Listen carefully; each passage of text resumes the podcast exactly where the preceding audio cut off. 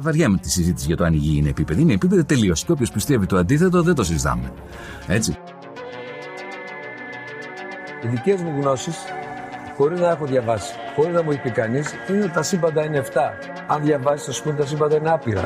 Εγώ σου λέω είναι 7. Γιατί; Γιατί αυτέ ενημερώνουν. Εγώ πιστεύω ακράδαντα ότι βρισκόμαστε σε ένα Matrix, ε, σε ένα πλασματικό εικονικό κόσμο επειδή ανέβηκε στον ημιτό και του τόπου ένας εξωγήινος. Πραγματική ιστορία κύριε Υπουργέ. Πραγματική ιστορία κύριε Υπουργέ. Πραγματική ιστορία κύριε Υπουργέ. για να μπορέσετε να έχετε επίγνωση αυτών των φρέσκων πραγμάτων που τρέχουν γύρω μας τώρα τελευταία εκπομπή παρουσίασης 8 τόμοι και ένα αρχαίο ελληνικό σύμβολο μόνο 29 ευρώ τζάμπα Φίλες και φίλοι, γεια σας και καλώς ήρθατε σε ακόμα ένα επεισόδιο του Conspiracy Club. Είμαι ο Γιώργος και όπως πάντα μαζί μου ο Δήμος. Γεια σου, Δήμο. Γεια σου Γιώργο, γεια σας φίλες και φίλοι ακροατές και ακροάτριες στην Ελλάδα, στην Κύπρο, όπου μας ακούτε, γεια σας. Καλό Αύγουστο να έχουμε. Στην Κύπρο, γιατί τι έπαθες τώρα; Γιατί είναι ελληνόφωνη ρε Γιώργο, εκεί στο Spotify άμα δεις μας ακούνε πολύ κόσμο από την Κύπρο. Α, εντάξει. Να έθνος ανάδελφων, όπως έχουμε ξαναπεί. Γεια χαρά, παιδιά. Λοιπόν, Δήμο, τι κάνεις, πώς είσαι, πώς πάει το καλοκαίρι; Είμαι μια χαρά, καλοκαιρινή ραστόνη, μπανάκια, έτσι, λίγο αγροτικές εργασίες, λίγο υπολογιστικές εργασίες. Γενικά πάει καλά και ήρεμα. Αυτό. Εγώ δεν ε, επηρεάζομαι από τον τουρισμό, οπότε είμαι μια χαρά. Εσύ Γιώργο, πώς είσαι; Εγώ Δήμο καταραίω, γιατί εγώ επηρεάζομαι από τον τουρισμό σωματικά. Τα λέγαμε πριν. Είμαι καλά ψυχολογικά, καταραίω σωματικά. Αυτό είναι μια βελτίωση σε σχέση με τις προηγούμενες σεζόν. Οπότε δεν μπορώ να παραπονιέμαι. Ε, εντάξει. Θα δούμε. Ε, βλέπω Δήμο ότι δεν θα κάνουμε παύση φέτος το καλοκαίρι έτσι που πάει. Podcastική. Και αυτό να το εκτιμήσετε κολόπεδα εκεί έξω. Καθόμαστε εδώ πέρα στους 40 βαθμούς. Έχω κλείσει τους ανεμιστήρες και τα παράθυρα να πεθάνουμε όλοι για την ποιότητα του ήχου. Λοιπόν, έτσι. Κοίτα, όσο μπορούμε θα προσφέρουμε, δεν υποσχόμαστε τίποτα ως συνήθως. Hm. Ε, αλλά όσο Ναι. είμαστε εδώ και βρίσκουμε λίγο χρόνο και ξεκλέβουμε, γράφουμε Ναι, ένα επεισοδιάκι, ωραία είναι. Ωραία. Μπράβο. Λοιπόν, ε, θέλω να πω δύο πράγματα. Πρώτα απ' όλα, θέλω να πω ευχαριστώ στον ακροατή, δεν θα πω το όνομά του γιατί μπορεί να κινδυνεύσει, που μας έστειλε φωτογραφία που έχει μπει στο μέγαρο της ΕΡΤ ή τέλος πάντων σε κάποιες εγκαταστάσεις της ΕΡΤ. Δεν ξέρω αν είδες Δημό. Ναι, ναι, το είδα. Αλλά μπορεί και να... Ναι, έτσι. Και πάει από μέσα να πάρει τις πληροφορίες. Ελπίζουμε να μας πει καινούργια πράγματα όταν μπορέσει, όταν έχει κάποια στοιχεία. Γιατί η ΕΡΤ, παιδιά, είναι ύποπτο μέρος, πολύ ύποπτο μέρος. Λοιπόν. Και να δούμε λίγο και νέα της εβδομάδας ταυτόχρονα.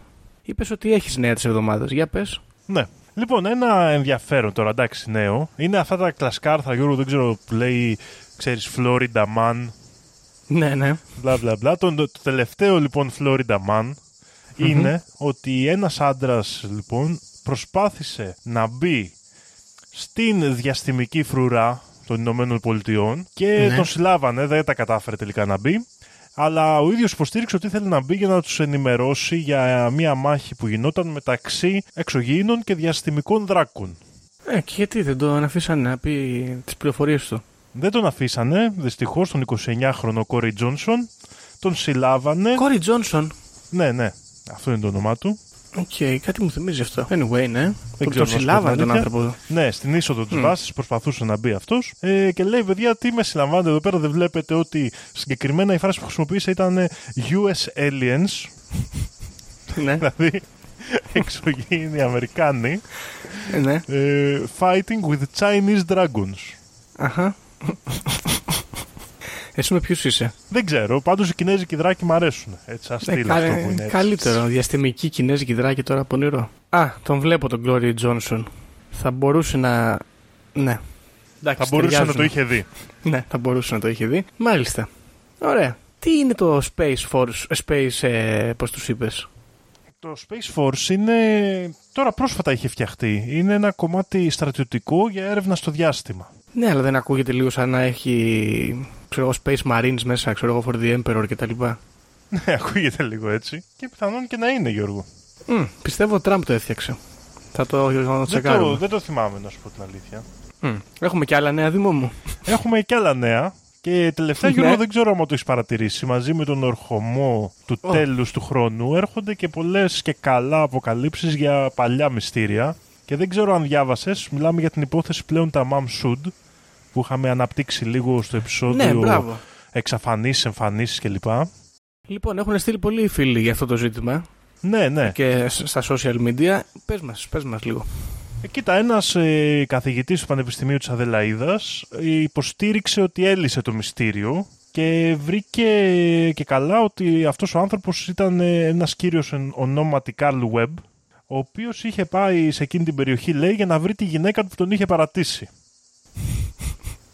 Μέσω από διασταυρώσεις DNA κλπ.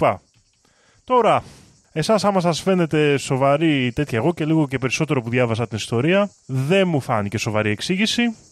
Λοιπόν, Αλλά- να σου- θα σου πω, επειδή διάβασα κι εγώ λίγο, δια- βασικά διάβασα αυτό το άρθρο που είναι λίγο αναπαραγωγή παντού, όπου και να πας το ίδιο είναι περίπου, στα ελληνικά τουλάχιστον ε, sites. Ε, έχω να πω δύο πράγματα. Πρώτα απ' όλα διαβάζεις αυτή την ιστορία και σκέφτεσαι πώς γίνεται αυτό το μυστήριο να είναι άλυτο τόσα χρόνια, έτσι όπως το ε, εξηγούν τη λύση του τέλος πάντων. Πρώτον. Δεύτερον, είναι παρόλα αυτά αισθητικά πάρα πολύ ωραία εξήγηση αυτή που δώσανε. Πήγε αυτός εκεί να βρει τη χαμένη του αγάπη, ας πούμε, σε μια παραλία μόνος του με ένα στιχάκι μέσα στο, στο πέτο, ας πούμε, και τελικά πέθανε. Ναι, Γιώργο, γιατί οι άνθρωποι δεν συγχωρούν. Ακριβώς Δήμο. Αυτός που από έρωτα εκ- ε, εκπέσανε, πήγε αυτός εκεί και λέει, του λέει ο φίλος του, θα γυρνά στην Αδελαίδα και δεν θα σε χαιρετάει κανένας. Και λέει αυτός πέφτω και πνίγουμε. Ακριβώς. Κυριολεκτικά. Τέλειο. ναι, δεν ξέρω τώρα πώς έγινε αυτό. Ε, δεν ξέρω, εμένα κάτι δεν μου πάει καλά. Ναι. Ε, Ε. Εγώ δεν πίστηκα, αλλά Ναι. θα ήθελα να είχα πιστεί. Να το πω έτσι. Αυτό που, δηλαδή, για να καταλάβετε πόσο πολύ εγώ δεν έχω πιστεί, ο καθηγητής υποστήριξε ότι δεν είχε λυθεί το μυστήριο μέχρι τώρα, γιατί χρησιμοποίησαν τριγωνισμό DNA, μια καινούρια τεχνική. Ναι. Κάτω από τριγωνική κεραία, θα προσθέσω. Ε, Ναι, μπράβο. Εντάξει, μπορεί και όχι. Ε, ευχαριστούμε κύριε καθηγητά. Αυτός επίσης είναι Αμερικάνος, δεν είναι Καναδός, κάτι τέτοιο; Όχι, όχι, Αυστραλός. Αυστραλός. Κάπου διάβαζα ότι είχε μπλαγεί κάποιο πανεπιστήμιο Αμερικάνικο τέλος πάντων. Τέλος πάντων. Ναι, εδώ στο άρθρο Anyway. από το BBC αναφέρει το Πανεπιστήμιο της Αδελαίδας. Οκ, μάλιστα. Ωραία. Ε, πάει καλά αυτή η εβδομάδα λοιπόν. Εντάξει, δεν έχουμε πολλά. Ε, Α, επειδή στο έλεγα όμως πριν, Δήμο, εγώ φίλες και φίλοι το καλοκαίρι δεν βλέπω νέα. Αλλά επειδή το καλοκαίρι για τα τελευταία έχουμε θερμά επεισόδια με τους γείτονες Τούρκους, βλέπω μόνο καθηγητές ε, γεωπολιτικής που προμηνύουν το τέλος του πλανήτη. Ε, Δήμο, να είσαι σε παγρύπνηση γιατί βγαίνει το τουρκικό γεωτρύπανο αυτό τι είναι. Με το στόλο όλο από πίσω και θα μπουν στα χωρικά μας είδα να μας πάρουν τους υδρογονάνθρακες. Είσαι έτοιμος; Είμα, πρέπει να είμαστε έτοιμοι, θα δούμε τι θα γίνει. Τηλεοπτική τρομοκρατία για άλλη μια φορά. Ναι, πρέπει, πρέπει να είμαστε έτοιμοι με το διαβατήριο στα δόντια, φίλες και φίλοι, να φύγουμε γρήγορα. Λοιπόν, μάλιστα. Κοίτα και να δεις. Γιώργο, Ναι, μιας και συγγνώμη. ξεκινάς από αυτό Ναι, ναι. και το πιάνεις, νομίζω ήρθε η ώρα να μπούμε στο θέμα, τι λες και εσύ. Αυτό θα σου έλεγα κι εγώ. Α, τέλειο. Δεν συγχρονιζόμαστε. Μπράβο. Για ποιο λόγο, Γιώργο, υπάρχει αυτή η τηλεοπτική τρομοκρατία και για ποιο λόγο θέλουν συνεχώς να είμαστε φοβισμένοι, ανήσυχοι, το οποίο ο- αν κάποιος πει ότι δεν το θέλει κάποιος τον τελευταίο καιρό και απλά είναι τυχαία συμβάντα όλα αυτά που συνεχώς τόσο πολύ πρέπει να μας τεράζουν, δεν ξέρω τι να πω. Μάλλον ακούει λάθος podcast. Ε, ναι. Εγώ νομίζω ότι αυτό είναι ε, καπιταλιστικό ζήτημα, Δήμο. Πουλάει. Πουλάει ο Πώς τρόμος. όμως πίσω από τον καπιταλισμό κρύβεται κάτι άλλο, Γιώργο; Καλά. Αλλά Συνήθως θα, κάτι κρύβεται. θα φτάσουμε και σε αυτό. Αλλά πριν από αυτό θα κάνουμε ένα detour και θα ασχοληθούμε λίγο με αστρονομία. Α. Ωραία. Εντάξει. Λοιπόν, που ξέρω ότι σου αρέσει κιόλας, ίσως να μπορείς να με βοηθήσεις κιόλας να ξέρεις κάτι παραπάνω. Για πάμε. Θα μιλήσουμε λοιπόν για δύο αστρικά σώματα τα οποία παίζουν θεμελιώδη ρόλο στη σημερινή θεωρία και αυτά δεν είναι άλλο από τη Σελήνη, τον πολύ γνωστό δορυφόρο της Γης και τον Κρόνο. Οκ. Εντάξει, ας ξεκινήσουμε λίγο από τη Σελήνη που γενικά, στο έλεγα και πριν Γιώργο, είναι ένα επεισόδιο μόνη της, τα μυστήρια της Σελήνης. Σωστά. Γενικά αποτελεί ένα από τα πιο μυστήρια πράγματα με πολλές σπαζοκεφαλιές για τους επιστήμονες που την έχουν μελετήσει μέσα στα χρόνια. Αρχικά η σελήνη ή το φεγγάρι μας είναι πάρα πολύ δύσκολο να θεωρήσουμε ότι είναι πραγματικός δορυφόρος από τη στιγμή που έχει τόσο μεγάλο μέγεθος. Μ, εντάξει. Γιατί το λέμε αυτό; Γιατί από παρατηρήσεις των υπόλοιπων δορυφόρων και αναλογία του μεγέθους τους με τον πλανήτη γύρω από τον οποίο περιστρέφονται. Η αναλογία αυτή είναι πάρα πολύ μεγάλη για το μέγεθος της γης. Ναι. Οκ. Σωστό είναι αυτό. αυ- Σωστό. αυ- αυτό είναι αναγνωρισμένο και μάλιστα και ο ίδιος ο Ισαάκ Ασίμοφ, ο οποίος να θυμίσουμε εδώ ότι πέρα από συγγραφέας ήταν και βιοχημικός στο Πανεπιστήμιο της Βοστόνης, έλεγε ότι οι πλανήτες όπως η Γη με τόσο ανίσχυρο μαγνητικό πεδίο πολλές φορές δεν έχουν καν δορυφόρους. Μμ. Όπως συμβαίνει γενικά και στο ηλιακό μας σύστημα με πλανήτες αντίστοιχου μεγέθους με της Γης. Οκ. Και για να έχει ένα δορυφόρο η γη με το μαγνητικό του πεδίο θα έπρεπε να είναι γύρω στα 30 μίλια, λέει ο Ασίμοφ. Στην πραγματικότητα όμως λέει έχει τη σελήνη που είναι 2.160 μίλια. Δηλαδή πολλές τάξεις μεγέθους. Μεγαλύτερη από αυτή που θα μπορούσαμε Ναι. να προβλέψουμε. Μάλιστα, αυτό αλλά και τα υπόλοιπα μυστήρια της σελήνης οδήγησαν τον επιστήμονα Ίρβιν Σαπίρο, έναν αστροφυσικό στο Χάρβαρντ, να δηλώσει ότι η πιο πιθανή εξήγηση για το φεγγάρι είναι ότι είναι λάθος παρατήρησης. Με βάση τα στοιχεία που έχουμε τα επιστημονικά, κατα... είναι πιο πιθανό το φεγγάρι να μην υπάρχει καθόλου. Α, δεν βλέπουμε καλά. Τι.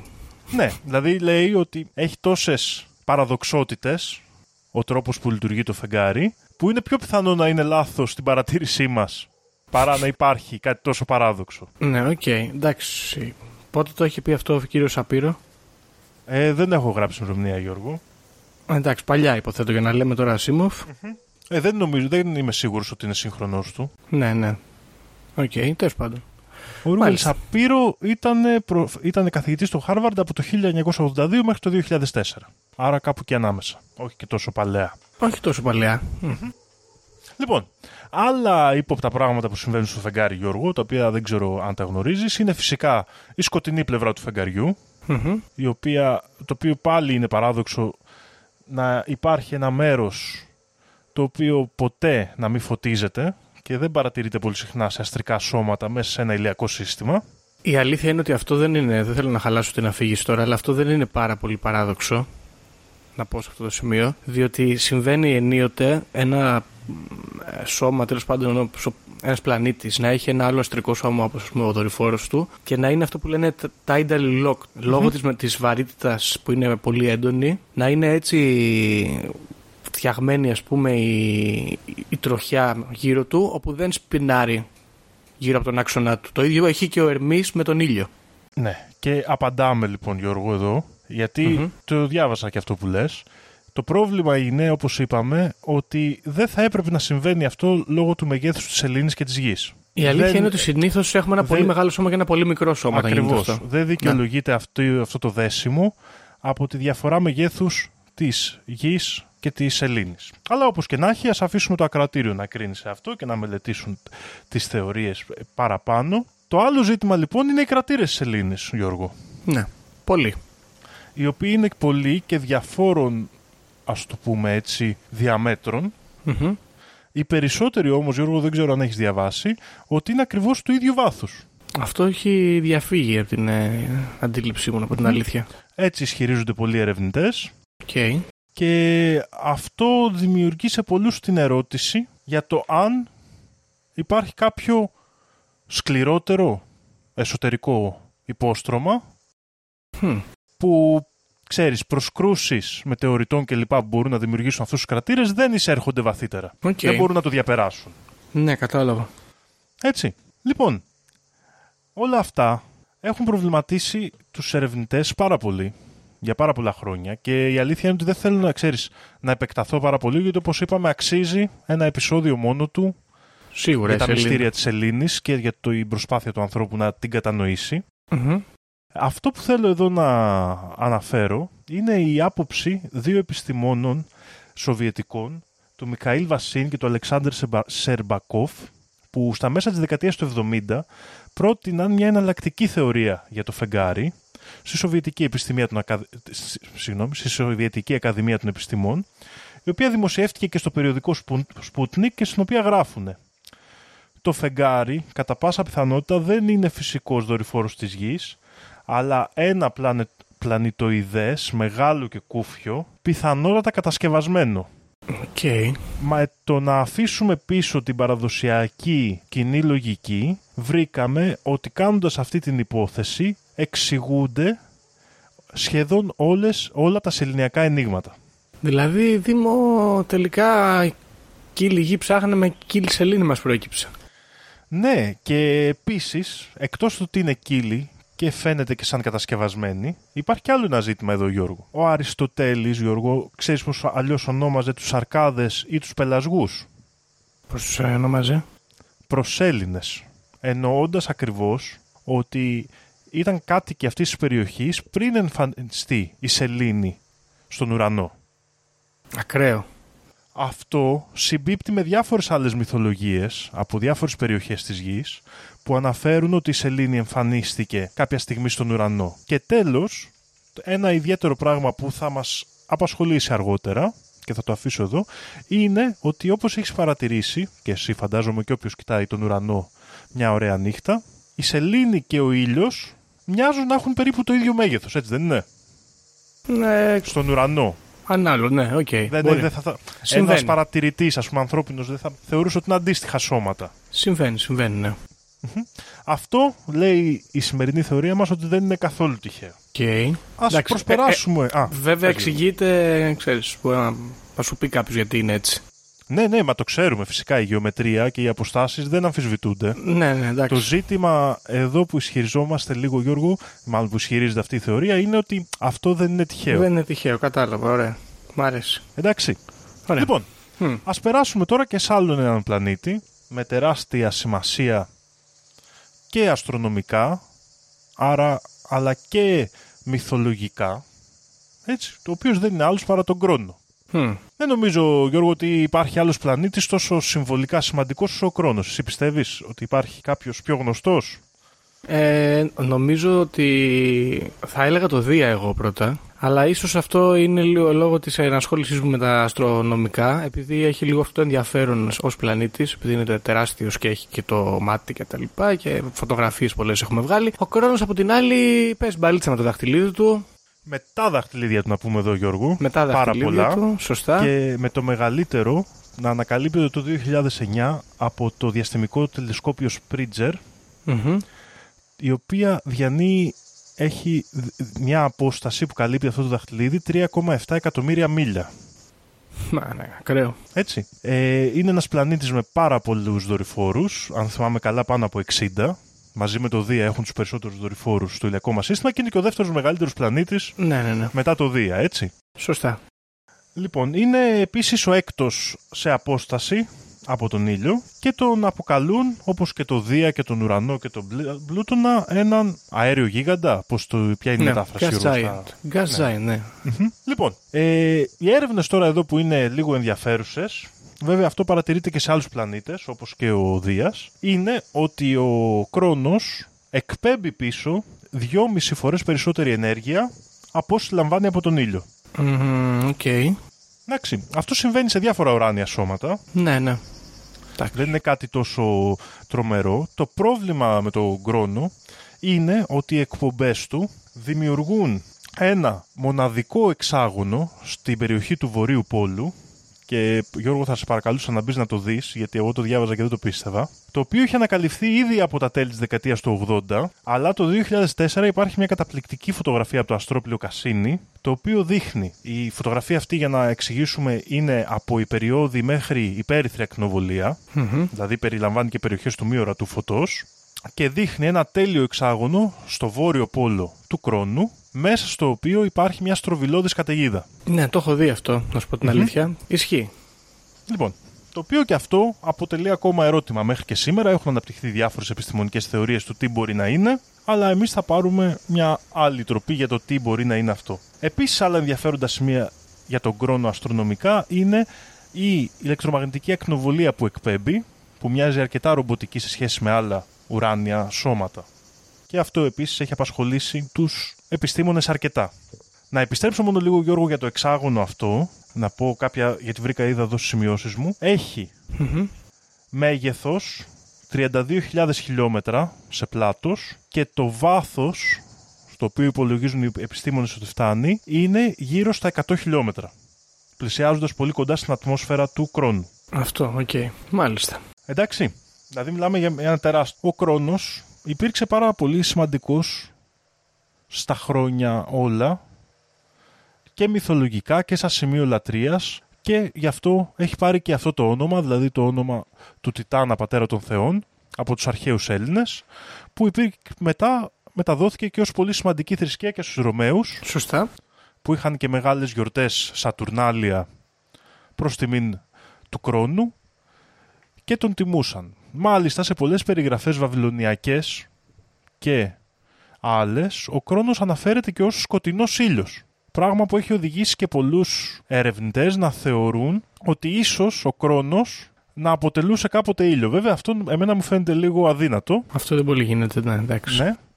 Αλλά τέλος πάντων με κάποιο τρόπο είχε συνδεθεί με την έννοια του σκοτεινού ήλιου και με τον Κρόνο, ο οποίος θεωρείται και δημιουργός του χώρου και του χρόνου. Μμ. Τα σύμβολα του Κρόνου, όπως έχουν περαστεί, είναι φυσικά ο πλανήτης με τα δαχτυλίδια, αλλά και ο κύβος, είναι πολύ σημαντικό σύμβολο Οκ. στη λατρεία και στο μυστικισμό γύρω από την έννοια του Κρόνου. Το μάτι και το αστέρι του Δαβίδ. Γιατί το αστέρι του Δαβίδ είναι εξάγωνο, έτσι Γιώργο; Σωστά. Και το εξάγωνο δεν είναι και μια δυσδιάστατη απεικόνιση του κύβου. Σωστά. Όπως το εξάγωνο στην κορυφή του χρόνου. Επίσης, ναι, πονηρό. Πονηρό. Πω, πολύ πονηρό. Τώρα αυτά μιλάμε για αρχαία σύμβολα, έτσι, που έχουν δημιουργηθεί Αυτό, ναι, ακριβώς. αιώνες πριν. ακριβώς. Μμ. Ρε τους πονηρούς. Να σου πω κάτι όμως, γιατί έχει και άλλο σύμβολο ο Κρόνος. Το αστρολογικό του σύμβολο, δεν ξέρω αν σου λέει κάτι, αν έχεις δει κάτι. Είναι ένα σταυρός με ένα πράγμα σαν... Δεν μας Και ο απασχολεί αυτό. Σταυρός. Μας Μμ. απασχολεί, φυσικά.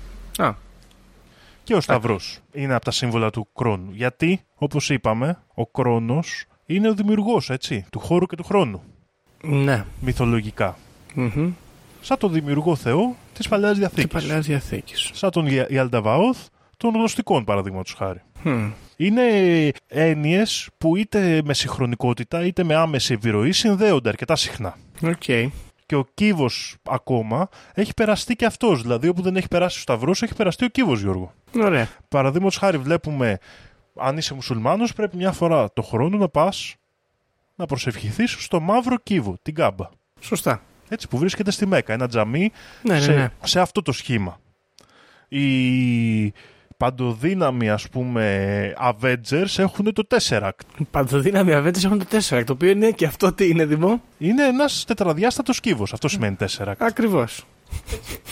Παρατηρούμε εδώ πέρα λοιπόν ότι είχε μια σημασία πάντοτε ο Κρόνος μυθολογικά και οι πιο ακραίοι ερευνητές εξηγώντας αυτή τη μυθολογία ισχυρίζονται πως οι άνθρωποι θεωρούσαν ότι από εκεί προέρχεται μία γενεσιουργός δύναμη ή τέλος πάντων μία ανώτερη δύναμη η οποία με κάποιο τρόπο εποπτεύει ή διοικεί τον κόσμο μέσω ενός μαύρου κύβου Κάτι τέτοιο. Μάλιστα, πολλοί ερευνητές Μμ. προτείνουν και διάφορες αστρονομικές ανακατατάξεις του τύπου ότι το φεγγάρι υπήρξε δορυφόρος του χρόνου Μ, και ναι. αποσπάστηκε κάποια στιγμή λόγω αστρονομικών φαινομένων και ενσωματώθηκε στη γη. Οκ. Ε, Όλες αυτές οι θεωρίες βέβαια πηγαίνουν λίγο πιο προς το ακραίο και δεν είναι πολύ σημαντικές και για τη θεωρία μας. Γιατί αυτή είναι μια θεωρία λίγο, για να φτάσουμε τέλος και στο γεγονός για το οποίο ξεκινήσαμε να μιλάμε για αυτά τα δύο ουράνια σώματα, δεν είναι και τόσο σημαντικές.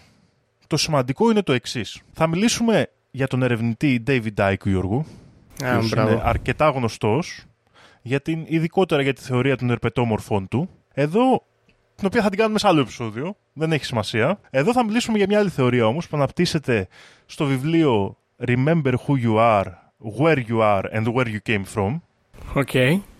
στο οποίο ισχυρίζεται ο David Icke κάτι πάρα πολύ ενδιαφέρον. Λέει λοιπόν ότι ο Κρόνος αποτελεί ένα υπολογιστικό σύστημα το οποίο εκπέμπει συχνότητες τέτοιες οι οποίες περιορίζουν την αντίληψή μας ως είδος. Ένα Matrix δηλαδή. Αλλά ένα Matrix που μας περιορίζει την ικανότητά μας να αντιλαμβανόμαστε τους φυσικούς νόμους. Ναι. Το φεγγάρι ισχυρίζεται εν συνεχεία ότι είναι ένας αναμεταδότης Μμ. τεχνητός που έχει τοποθετηθεί έτσι ώστε να επικεντρώνεται η ακτινοβολία αυτή πάνω στη γη. Ωραία. Αυτή λοιπόν είναι η θεωρία, την οποία μπορείτε φίλες και φίλοι ακροτές να αναζητήσετε περισσότερο σαν Saturn Moon Matrix. Ωραία. Ποιοι είναι αυτοί. Α, θα τα πούμε βασικά όλα αυτά τώρα. Εντάξει, Ακριβώς, υποθέτω. εννοείται. Ωραία. Ναι, ναι. Λοιπόν, ποια είναι αυτή τώρα και πώς δουλεύει αυτό το Matrix; Ο David Icke εδώ πέρα, ως γνωστός θεμελιωτής στη θεωρία των ερπετόμορφων, θεωρεί ότι αυτό έχει γίνει από κάποια πλάσματα ανώτερης τεχνολογίας και ύπαρξης, μάλιστα τετραδιάστατης ύπαρξης, λέει ο ίδιος, τα οποία μας περιορίζουν με το σκοπό η ύπαρξή μας να γίνεται βαρετή, βάναυση, δύσκολη και μίζερη, μέσω παραδείγματος χάρη και των τηλεοπτικών αναμεταδόσεων που λέγαμε πριν, γιατί τρέφονται από αυτά τα χαμηλή συχνότητα, όπως ονομάζει, κύματα που εκπέμπουμε όταν βρισκόμαστε σε αυτές τις καταστάσεις τις μη αφυπνισμένες. Μμ, Αυτά τα λέει για τους ερπετόμορφου όμως περίπου. Ναι. Για αυτούς τους ερπετόμορφους μιλάμε ουσιαστικά. Α, οι ίδιοι είναι. Ναι. Α. Α, ουσιαστικά είναι συνέχεια. Είναι μια επέκταση της θεωρίας του. Ε, εντάξει, γιατί δεν ήταν ότι δεν πήγε καλά το ένα, πάμε στο επόμενο. Όχι, όχι, όχι. Εντάξει, Είναι σοβαρός επ- άνθρωπος. Γι' αυτό και σου έλεγα και νωρίτερα ότι είναι μια θεωρία που πιάνει χίλια άλλα θέματα. Οκ. Γιατί δεν μπορείς να πεις και τους ερπετόμορφους και αυτό μαζί. Αλλά θα αφήσουμε τους ερπετόμορφους λίγο σαν μυστήριο ακόμα, μέχρι να γίνει σε επεισόδιο. Ωραία. Και θα συζητήσουμε λίγο για αυτή την διαφαινόμενη πρακτική που χρησιμοποιούν. Ωραία. Λοιπόν, βέβαια, εδώ να προσθέσω Γιώργο ότι δεν είναι μόνο ο David Icke θειασωτή αυτής της θεωρίας. Όπως και σε μένα ο πολύ αγαπημένος μου δάσκαλος, ο Γκουρτζίεφ, Ναι. έλεγε ότι ζει στη γη, οι άνθρωποι, τα ζώα, τα φυτά, είναι φαγητό για το φεγγάρι. Όλη η κίνηση, όλες οι εκφράσεις του ανθρώπου, των ζώων και των φυτών εξαρτώνται από το φεγγάρι και ελέγχονται από το φεγγάρι. Η- Το μηχανικό κομμάτι της ζωής μας έρχεται και υπάγεται από το φεγγάρι και αν αναπτύξουμε μόνο τη συνείδησή μας και τη θέλησή μας και φύγουμε από αυτή τη μηχανιστική ζωή, τότε μόνο θα ξεφύγουμε από τον έλεγχο του φεγγαριού. Ωραία. Ξέρεις τι γίνεται με αυτά. δε- Βέβαια, μπορεί να τους κρίνω λίγο άδικα τώρα τους ανθρώπους, αλλά επειδή δεν έχω και πολύ γνώση ενώ πάνω σε αυτά που λένε. Αλλά δεν είναι ωραίο να είσαι σε- κάτω από ένα πλάτανο να την πίνεις και να λες τέτοια. Ναι, πάρα πολύ καλό είναι. Ωραίο, μια χαρά, μπράβο. Εντάξει, Λοιπόν. βέβαια προκύπτει από κάπου όλη αυτή η ιστορία με το φεγγάρι, ενώ είναι όντως έχει μια μηχανική σχέση με τον πλανήτη μας. Δεν εννοείται και επηρεάζει πάρα πολύ και μόνο να πάρουμε τα φαινόμενα των παλιριών Ακριβώς, κλπ. ναι.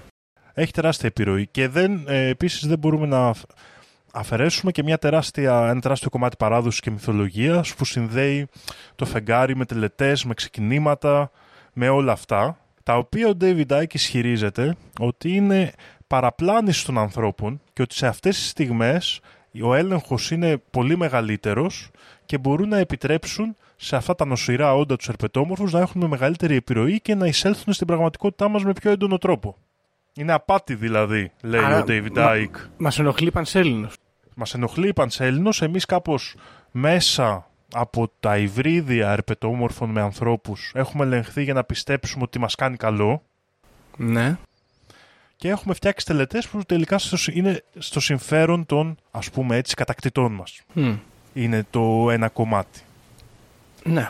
Μάλιστα. Τώρα, πάμε λίγο να δούμε τη μηχανική του πώς λέει ο David Icke ότι δουλεύει αυτό το πράγμα, γιατί έχει ενδιαφέρον. Αυτό νομίζω είναι το πιο ενδιαφέρον κομμάτι της θεωρίας. Λέει λοιπόν ο David Icke ότι ουσιαστικά οι συχνότητες που μεταφέρει, που έρχονται από αυτόν τον υπερο, υπο, υπ, υπερυπολογιστή και καλά που είναι ο χρόνος, λειτουργούν με τέτοιο τρόπο ώστε να περιορίζουν την αντίληψή μας για τον κόσμο. Λέει δηλαδή ότι εμείς ζούμε σε πραγματική γη, είμαστε πραγματικά σώματα, αλλά με κάποιο τρόπο συγχρονίζονται τα αυτές τις συχνότητες με το μυαλό μας και μάλιστα λέει και με κομμάτια του DNA μας που θεωρούμε αυτή τη στιγμή που λέμε σκουπίδι DNA που θεωρούμε ότι Ναι. έχει μείνει από προηγούμενες εξελίξεις και αυτά ο ίδιος ισχυρίζεται ότι είναι κομμάτια που έχουν με κάποιο τρόπο ενσωματωθεί μέσα μας για αυτό το σκοπό, για να συγχρονίζονται με αυτές τις συχνότητες και να περιορίζεται η αντίληψή μας. Οκ.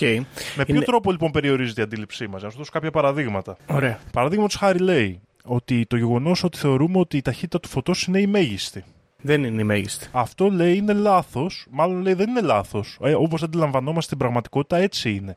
Αλλά αυτό προέρχεται από το τείχος προστασίας που έχουν χτίσει γύρω μας οι ερπετόμορφοι Ανουνάκι. Μμ. Και αν ξεφύγουμε από την επιρροή αυτών των συχνοτήτων, θα καταλάβουμε, παραδείγματος χάρη, πώς γίνεται να κάνουμε τέτοια ταξίδια Οκ. με ταχύτητα μεγαλύτερη του φωτός. Ουσιαστικά δηλαδή συνδέεται εδώ ο David Icke με μια άλλη θεωρία που ίσως, δεν θυμάμαι σίγουρα, ίσως σε κάποιο άλλο επεισόδιο την έχω ξαναναφέρει, ότι ο κόσμος έχει ένα φίλτρο πέρα από το οποίο δεν θέλει να δούμε. Hm. Το έχουμε ξαναπεί σε επεισόδιο Γιώργο, δεν θυμάμαι. Και είχαμε δώσει σαν παράδειγμα τη μαύρη τρύπα ή την κβαντομηχανική, το πώς λειτουργούν τα σωματίδια, τα πάρα πολύ μικρά. Ενδέχεται στο Matrix να είχαμε συζητήσει κάτι τέτοιο. Ναι, ναι, ναι. Και συνδέεται λίγο με αυτή τη θεωρία και λέει ότι αυτά τα όρια δεν είναι πραγματικά. Είναι τα όρια της φυλακής μας κατά μία έννοια, όπως φτιάχτηκαν από κάποια άλλα όντα που μας κρατάνε σε αυτές τις συχνότητες για να τρέφονται από τα αρνητικά μας συναισθήματα ουσιαστικά κατά μία έννοια. Μας έχουν εδώ να μιζεριάζουμε, δηλαδή για να χορταίνουν. Ακριβώς. Εντάξει. Μάλιστα. Α, αυτό είναι λίγο They Live εδώ. Τα έχει πει και ο Τζον Κάρπεντερ στην ταινία του. Μου θυμίζει πολύ αυτό. Λοιπόν, αυτά λίγο πολύ έχω να πω έτσι άμεσα για τη θεωρία. Ωραία. Να πω εγώ τώρα εδώ κάτι άλλο που θέλω, ε, δύο λεπτάκια. Έχω μια φίλη που ασχολείται με New Age καταστάσεις και κάθε φορά που έχει νέα σελήνη, νέα σελήνη για όποιον δεν γνωρίζει είναι όταν δεν έχουμε φεγγάρι στον ουρανό, κάνει εκεί τα ξόρκια και δουλεύει τις ενέργειές της για να βάλει στόχους που θα πληρωθούν μέχρι να εμφανιστεί η Πανσέλινος ολόκληρη και εκεί τέλος πάντων είναι το, το τέλος αυτής της διαδικασίας. Θέλω να πω τώρα εδώ, γιατί το έχω πει και σε άλλα επεισόδια, αλλά από ό,τι φαίνεται με δικαιώνει ο κ. David Icke. Το New Age, παιδιά, είναι πρόβλημα. Βλέπετε ότι έρχονται και μας προβάλλουν μέσω του New Age πράγματα όπως τη Σελήνη, η καλή, ότι είναι καλό, μας βοηθάει, κάντε εκεί τελετές και τέτοια. Μακριά από New Age είναι ερπετόμορφη. Λοιπόν, εδώ, Γιώργο, θέλω να σας προσθέσω κάτι άλλο που λέει ο κύριος David Dyke, ο οποίος είναι πολύ γνωστός για τη διαλλακτικότητά του. Ναι. Πω μπράβο του σε αυτό. Μπράβο. Και το γράφεις σε όλο το βιβλίο του. Παιδιά, εγώ σας λέω μια θεωρία που πιστεύω ότι στέκει, αλλά πάντα εξελίσσομαι.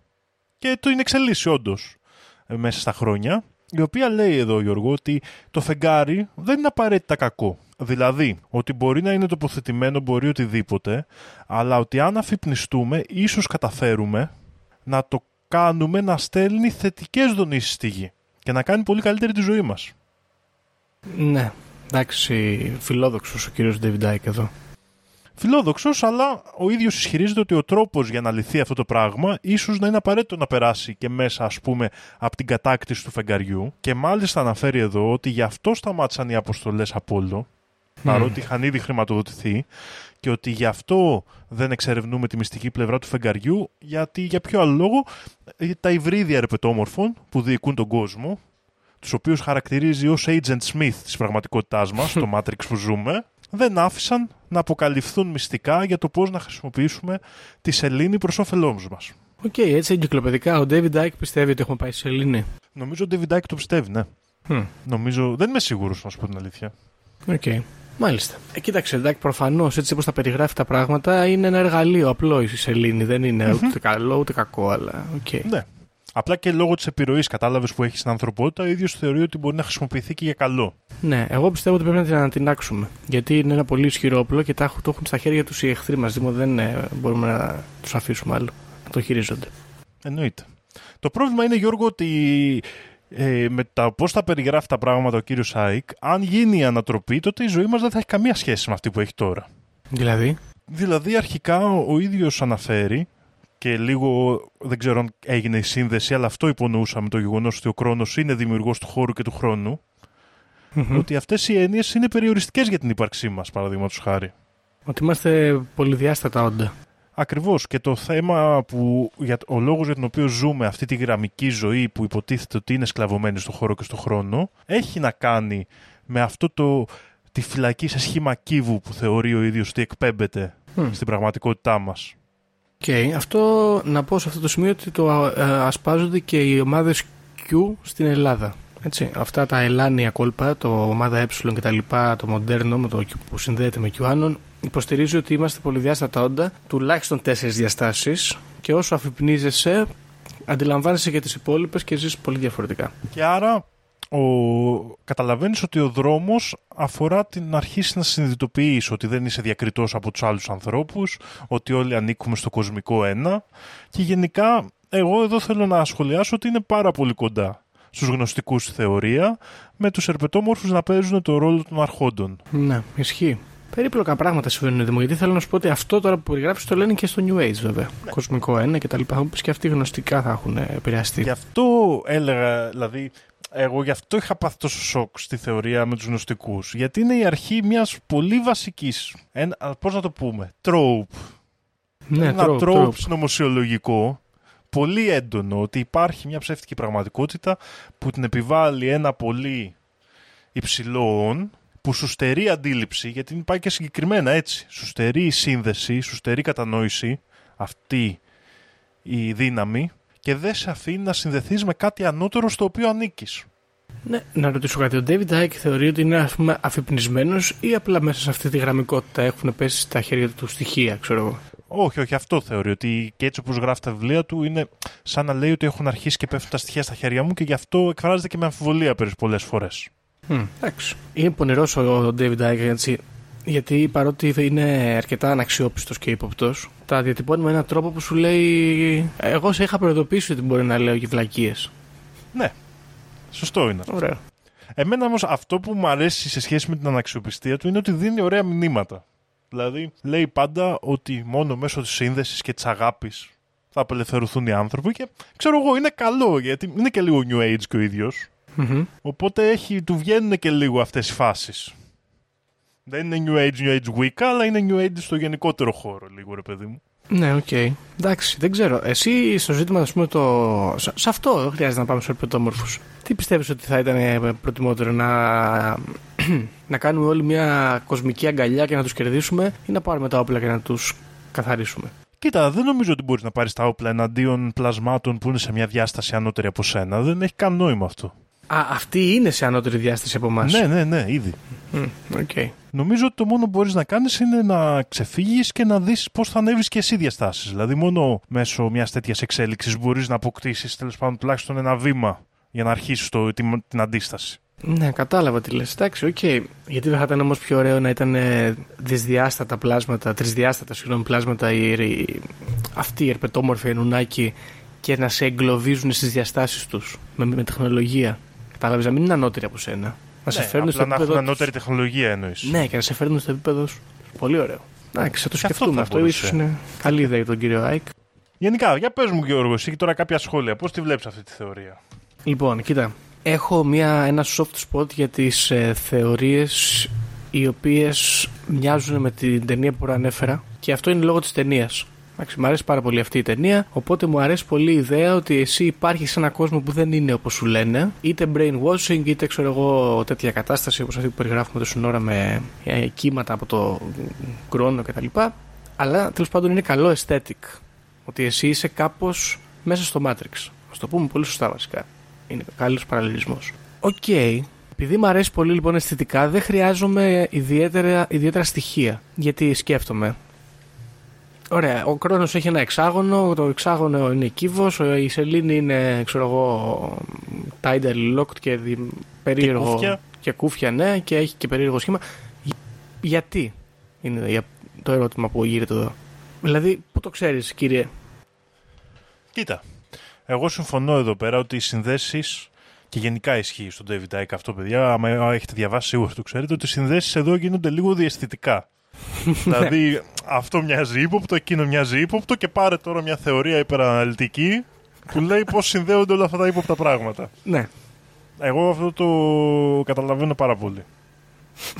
και τέλειο είναι είναι αυτό. γενικά και λίγο το πρόβλημα πολλών συνωμοσιολόγων αυτό, έτσι. Δεν είναι Ναι, μόνο αλλά του αυτό, David ξέρεις Icke. τι, αυτό μου άρεσε όταν ε, όσο ανέλησε την ιστορία στην αρχή ότι καταλάβαινα ότι θα πούμε για διάφορα πράγματα ψιλοάσχετα μεταξύ τους ταυτόχρονα ύποπτα που συνδέονται με πολύ μακρινές ξέρω εγώ, με πολύ μεγάλα λογικά άλματα χωρίς κανένα στοιχείο επειδή όμως είναι όλα μαζί ύποπτα και αυτό Ακριβώς. είναι πολύ ωραίο Δηλαδή παίρνουμε ένα σύμπαν από ύποπτα πράγματα και το κάνουμε μια υπεραναλυτική θεωρία που την καταλαβαίνουμε τέλεια. Ναι, αλλά έχουν μια επαφή μαζί τους. Δηλαδή. Ναι, ναι. Ε, α, Βέβαια, επαφή ξέρεις, ο αστυνομικός είναι όργανο, το μπουζούκι είναι όργανο κτλ. Αλλά Ακριβώς. δεν έχει σημασία. Τρώνε κάτω.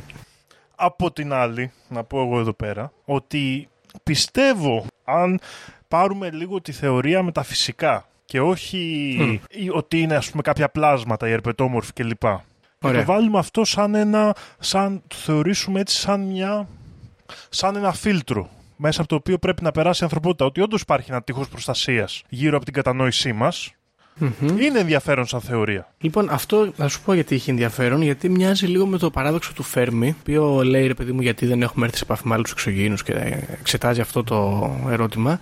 Και ένας από τους παράγοντες είναι το λεγόμενο φίλτρο που λέει ότι ένας πολιτισμός για να μπορέσει να ξεφύγει ας πούμε, από τα όρια του, ας το πω έτσι πιο γενικά για να κολλήσει και λίγο παραπάνω με την ιστορία μας, για να ξεφύγει από τα όρια του, στο παράδοξο του Φέρμη είναι το να είσαι εγκλωβισμένος στον πλανήτη σου, ας πούμε. Mm-hmm. Στην ιστορία μας μπορεί να είναι οι διαστάσεις. Ναι. Πρέπει να κάνεις κάποια τεχνολογική ή και πνευματική, Εξελικτική. κατά- εξελικτική πιο σωστά, μπράβο, υπέρβαση.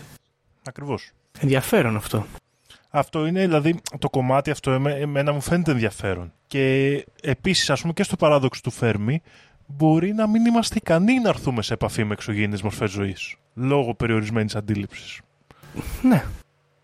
Μ' αρέσει. Καταλαβες; Δηλαδή, αν υπάρχει αυτό το φίλτρο που λέμε και αυτό περιλαμβάνει την κατανόηση κάποιων πραγμάτων τα οποία αδυνατούμε αυτή τη στιγμή, γιατί είμαστε εγκλωβισμένοι, όπως λέει ο David Icke, στις πέντε αισθήσεις μας, ενώ υπάρχουν και άλλες, Μμμ. τότε κάπως μοιάζει ότι μπορεί να στέκει αυτό. Κατάλαβες; Ναι, ναι. Ειδικά, ας πούμε, αν θε- βάλουμε και στο παιχνίδι θεωρίες υπερχορδών και τέτοια, και βάλουμε και στο παιχνίδι το μεγαλύτερο χαρτί του David Icke σε αυτή την υπόθεση, που είναι η σκοτεινή ύλη και η σκοτεινή ενέργεια, τα οποία ο ίδιος λέει ότι δεν μας δίνουν κανένα στοιχείο λόγω του τείχους προστασίας που έχουν χτίσει οι ερπετόμορφοι. Οκ. Κατάλαβες. Άρα για μας είναι σκοτεινή ύλη και ενέργεια, αλλά για κάποιον μπορεί να μην είναι. Ναι, εντάξει, βέβαια σκοτεινή ύλη όχι. Δεν έχει να κάνει με τη φωτεινότητα έτσι. Με την ορατότητα. όχι. Ναι. Αυτό που λέμε dark matter. ναι, ναι, ναι. Εντάξει. Ναι. Αλλά Σωστά. γιατί λέγεται dark matter, γιατί δεν έχουμε κανένα αισθητήριο αναγνώρισής της, ούτε εργαλείο. Υποθέτουμε ότι υπάρχει, όλα τα μαθηματικά και η επιστήμη δείχνουν ότι υπάρχει, Μμ. τουλάχιστον. Έτσι υποθέτουμε, είναι ένα μοντέλο. Είναι, Είναι ένα έτσι, μοντέλο είναι... που εξηγεί τη είναι μάζα ένα- του σύμπαντος τέλος πάντων. Ακριβώς. Ναι. Είναι ένα θεωρητικό μοντέλο που εξηγεί γιατί το σύμπαν έχει πολύ μεγαλύτερη μάζα από αυτή που φαίνεται να έχει. Μμ. Α το πούμε έτσι. Και με κάποιο τρόπο η μάζα μας είναι κρυφή και παραμένει κρυφή και γι' αυτό είναι μεγάλο χαρτί αυτής της θεωρίας. Μήπως αυτό είναι που βρίσκεται έξω από τον κύβο; Πονηρός. Εντάξει, κοίταξε, το έχουμε πει και άλλες φορές αυτό εδώ στο podcast. Ε, μην αφήσετε την αλήθεια να μπει μπροστά από μια καλή ιστορία. Και εδώ δεν λέω εγώ ότι αυτά είναι αλήθειες και ο David Icke τα, στρε... ο David Icke τα στρεβλώνει. Αλλά αν κάποιος έχει λίγες παραπάνω γνώσεις και άρα και μεγαλύτερες αμφιβολίες πάνω σε αυτά εδώ τα ζητήματα. Ε, εντάξει. Το πάρει και με τη μετρητή. Η αλήθεια είναι ότι όλα αυτά, αυτό συγκεκριμένα κιόλας είναι και. είναι μοντέλο υποθετικό, δεν είναι. Ναι, αυτό έτσι, δεν το συζητάμε. Εξίσου υποθετικό βέβαια με την. Ε, λιγότερο μάλλον υποθετικό από αυτό που λέει ο David Dyke. Ναι, Αλλά σίγουρα. εντάξει. Απλά αυτό που λέμε λίγο εδώ και νομίζω είναι το ζουμί και το ενδιαφέρον αυτής της υπόθεσης, γιατί έχει και πολλά άλλα μέσα, είναι λίγο ότι πράγματι φαίνεται ο άνθρωπος τα τελευταία χρόνια, μετά το, τον, από τις αρχές του 20ου αιώνα, ανακαλύπτει δύο πράγματα. Πρώτον, ότι υπάρχουν πράγματα τα οποία φαίνεται να δουλεύουν αλλά δεν έχει καμία ικανότητα αίσθησής τους, Μμμ. έτσι, παραδείγματος χάρη η κβαντομηχανική, και ότι υπάρχουν όρια στον κόσμο πολύ σκληρά. Ναι. Παραδείγματος χάρη η ταχύτητα του φωτός, παραδείγματος χάρη η θερμοκρασία Planck, ε, παραδείγματος χάρη διάφορα τέτοια όρια. Μμ. Ε, και αυτό έχει προβληματίσει τους επιστήμονες πάρα πολύ. Δεν είναι δηλαδή και τα δύο πράγματα και ξεχωριστά και μαζί. Είναι σαν φαίνονται αυτή τη στιγμή τέλος πάντων για τον κόσμο σαν αδιαπέρατα βήματα της επιστήμης. Ναι, οκ. Εντάξει, οπότε, συγγνώμη, για να επιστρέψω λίγο πίσω. Η, η, η πρόταση είναι ότι αν δεν είναι ερπετόμορφη, είναι απλά, ξέρω εγώ, η δομή του σύμπαντος τέτοια. Από τον David Icke όχι τόσο πολύ. ο ίδιος α, ισχυρίζεται. Αυτό που έλεγες εσύ πριν που 'λεγες, αν δεν δεχτούμε Ναι. τους εξωγήινους. Μπορεί να είναι η, η βιολογία μας έτσι. Εγώ μπορώ να δεχτώ. Καταλαβες. Οκ. Μπορεί να είμαστε, μπορεί αυτό το τείχος προστασίας, αυτός ο κύβος να υπάρχει, αλλά να μην τον έχει τοποθετήσει κάποιος, αλλά να είναι η βιολογία μας, που με κάποιο τρόπο μας ε, αποκρύπτει κάποια από τα μυστικά του σύμπαντος. Μμ. Εντάξει, αυτό είναι ωραία πρόταση. Γενικά. Είμαι υπέρ. Μάλιστα. Αλλά άμα είναι εξωγήινος μπο- και ερπετόμορφος μπορούμε να το βρούμε και να το σαπίσουμε και σφάπες και να το πάρουμε πίσω. Αυτό δεν είναι εξίσου ωραίο. ναι, εντάξει, μπορούμε να δίνουμε τα ευρύδια για αρχή και βλέπουμε. ναι. Αρχικά, Ναι. σίγουρα αυτά τα υβρίδια, παιδιά, πρέπει να ξεμπλέξουμε. Τα- ναι. Γιατί είτε είναι ερπετόμορφοι, είτε είναι απλά βλαμμένοι από μόνοι τους. θέλουν να, να μας γεμίζουν με αρνητική ενέργεια όλη την ώρα και αυτό είναι το σύγχρονο πλάνο και να μην μας αφήσουν να απολαύσουμε αυτό το μεγάλο ταξίδι που είναι η ζωή Γιώργο, εγώ έτσι πιστεύω. δεν θέλουν να μας αφήσουν Γιώργο. Αλλά δεν θα τους αφήσουμε ούτε εμείς. Άρα να πρέπει να σταματήσω να σου. βλέπω τον κύριο Φίλη και τον κύριο Μάζη στην τηλεόραση. Πρέπει να Ναι. σταματήσω. Ε, εντάξει. Και τον Πορτοσάλτε. Και τον Αυτός, Πορτοσάλτε- αυτός και είναι υβρίδιο. Αυτός είναι σίγουρα υβρίδιο. Ερπετόμορφη που λέτε. Είναι, δηλαδή, εγώ αυτό. Δηλαδή, πώς να σου πω, με- ο David Icke, εμένα, αυτό που. Ο τρόπος που φτιάχνει τη μυθολογία του είναι λίγο τώρα εντάξει, οκ. Αλλά ταυτόχρονα οι ιδέες που βγαίνουν λίγο, δεν ξέρω αν εγώ το έχω πάθει αυτό λόγω μελέτης συνωμοσιολογίας και βρίσκω ωραίες ιδέες σε παράξενες μυθολογίες. Έχουν ιδέες που στέκουν. Αυτό θέλω να πω. Δηλαδή τώρα, οκ, τα κατασκευάσματα και έτσι όπως το περιγράφει και λοιπά και συχνότητες.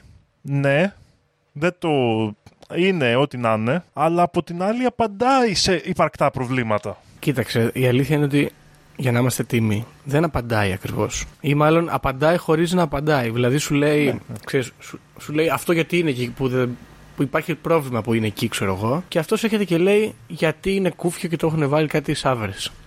Ναι. Ναι, θα μπορούσαν. Πιθανόν. Δείχνει ένα δρόμο, ας πούμε. ναι, possible. αυτό. ξέρω εγώ, ναι. Οκ.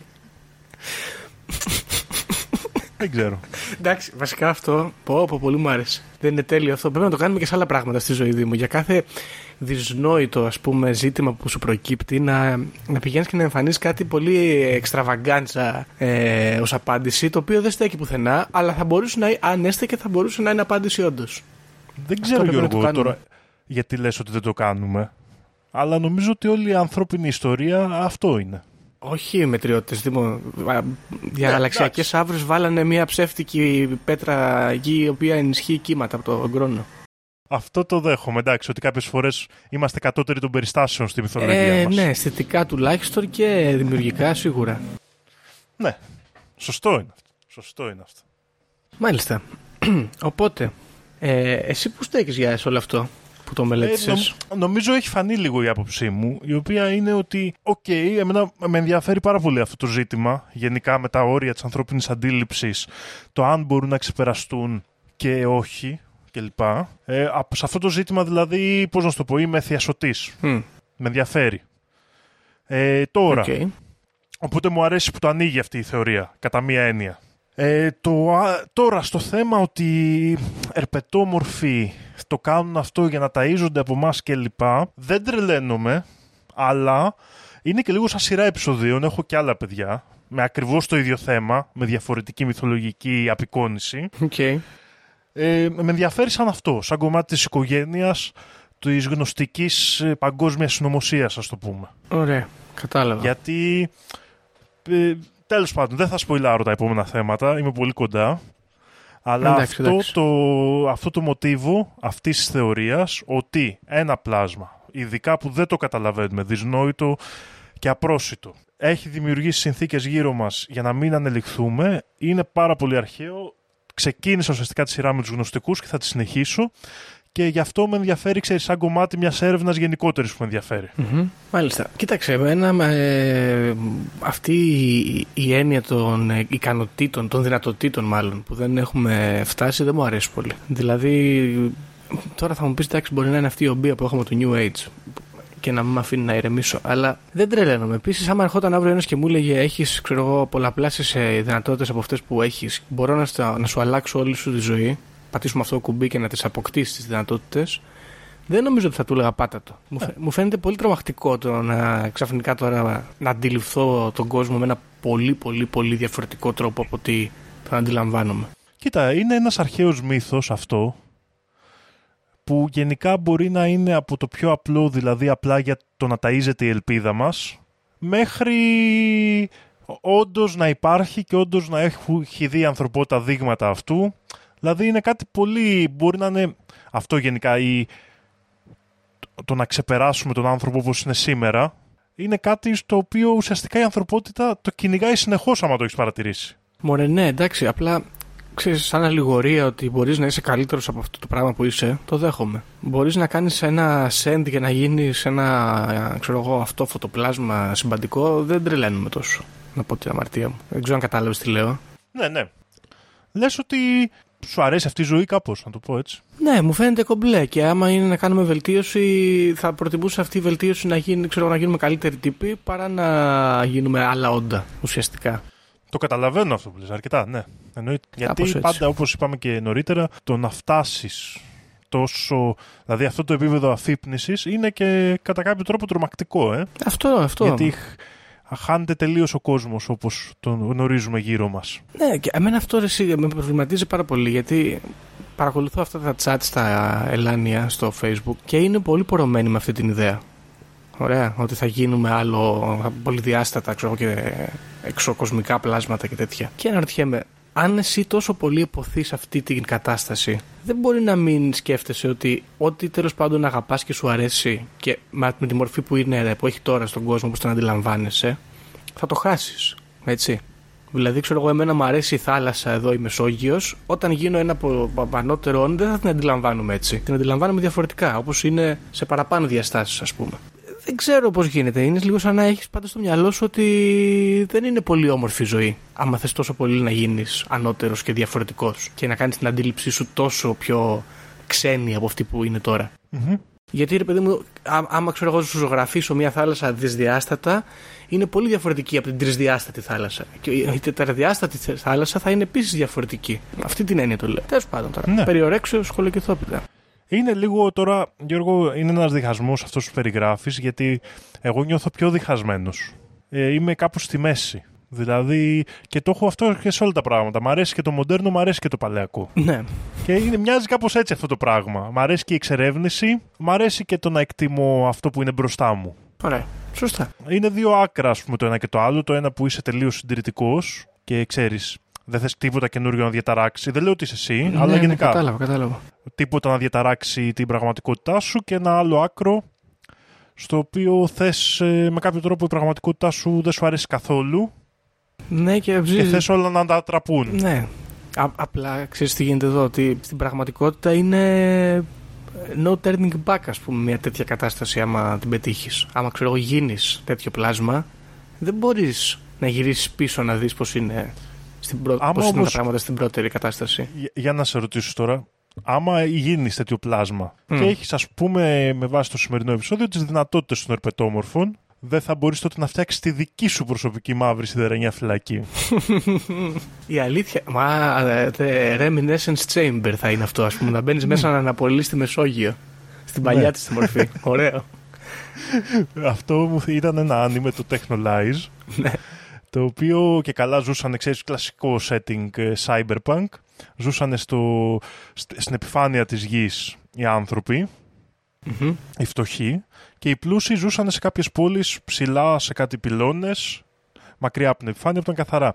Και τέλος πάντων με τα πολλά οι πρωταγωνιστές κατάφεραν και πήγαν σε αυτόν τον κόσμο. Ε, και αυτό που είχαν κάνει τελικά οι πλούσιοι είναι ότι ζούσαν σε έναν ονειρικό κόσμο συνεχώς, ευτυχίας και απόλαυσης. Ουσιαστικά ήταν νεκροί και οι ψυχές τους ήταν παγιδευμένες σε ε, μια λούπα, σε μια μέρα της μαρμότας ευτυχίας και απόλαυσης. και ζούσαν έτσι. Ω, ναι. Και λίγο- Δεν κρίνω.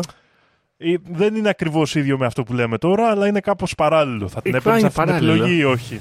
Ναι, ναι, την έπαιρνα. Είναι εγώ. κάπως- Την έπαιρνα. Όχι της μαρμότας, μαλακία είναι αυτό. Αλλά του, του, του τρισδιάστατου θαλάμου θα την έπαιρνα.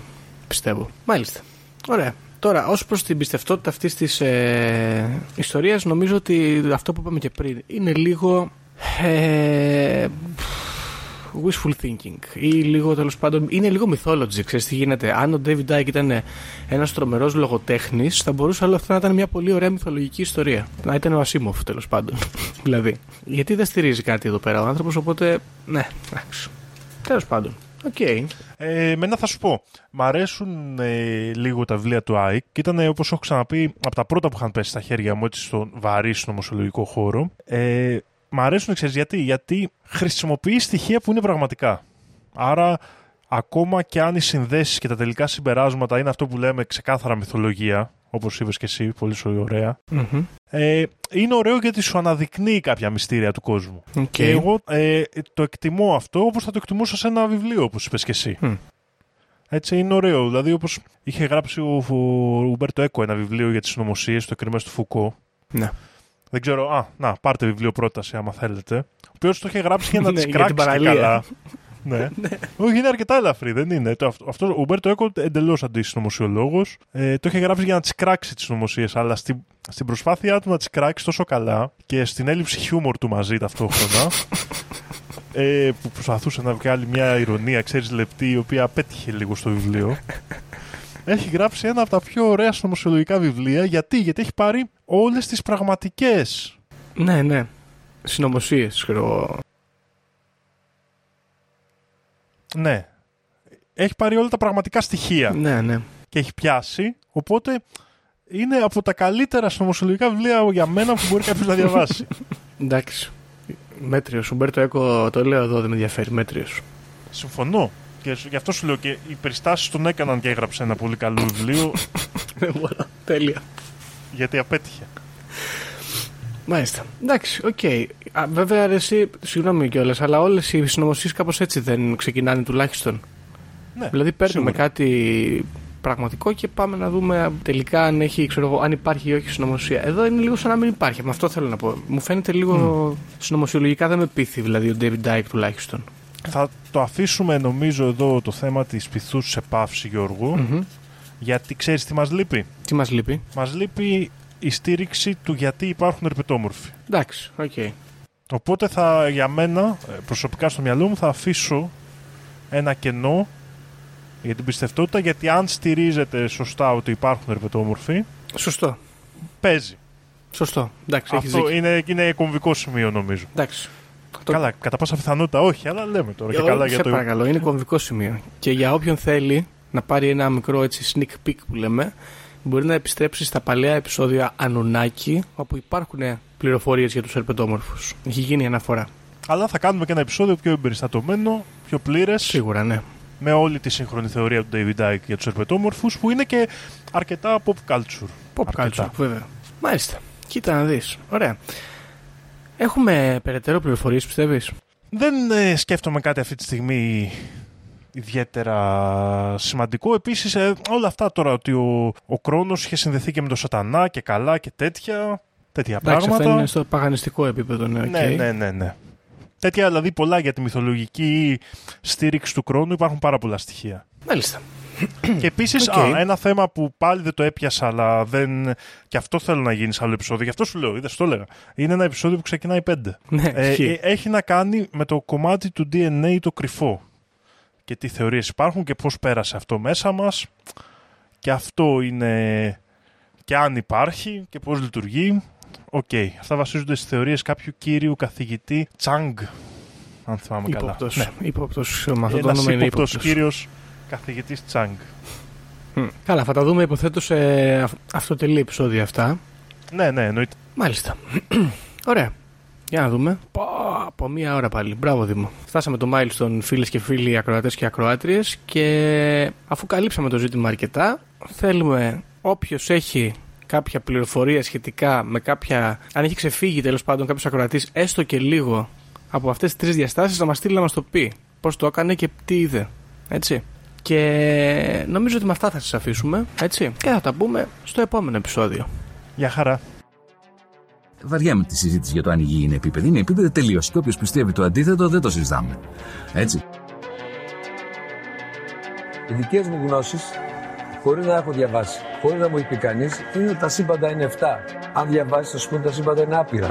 Εγώ σου λέω είναι 7. Γιατί;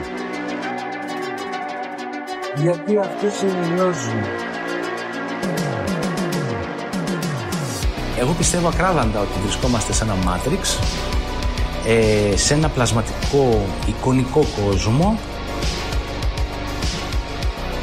Επειδή ανέβηκε στον ημιτό και του το είπε ένας εξωγήινος. Πραγματική ιστορία, κύριε Υπουργέ. Πραγματική ιστορία, κύριε Υπουργέ. Πραγματική ιστορία, κύριε Υπουργέ. για να μπορέσετε να έχετε επίγνωση αυτών των φρέσκων πραγμάτων που τρέχουν γύρω μας τώρα, τελευταία εκπομπή παρουσίασης 8 τόμοι και ένα αρχαίο ελληνικό σύμβολο μόνο 29 ευρώ τζάμπα.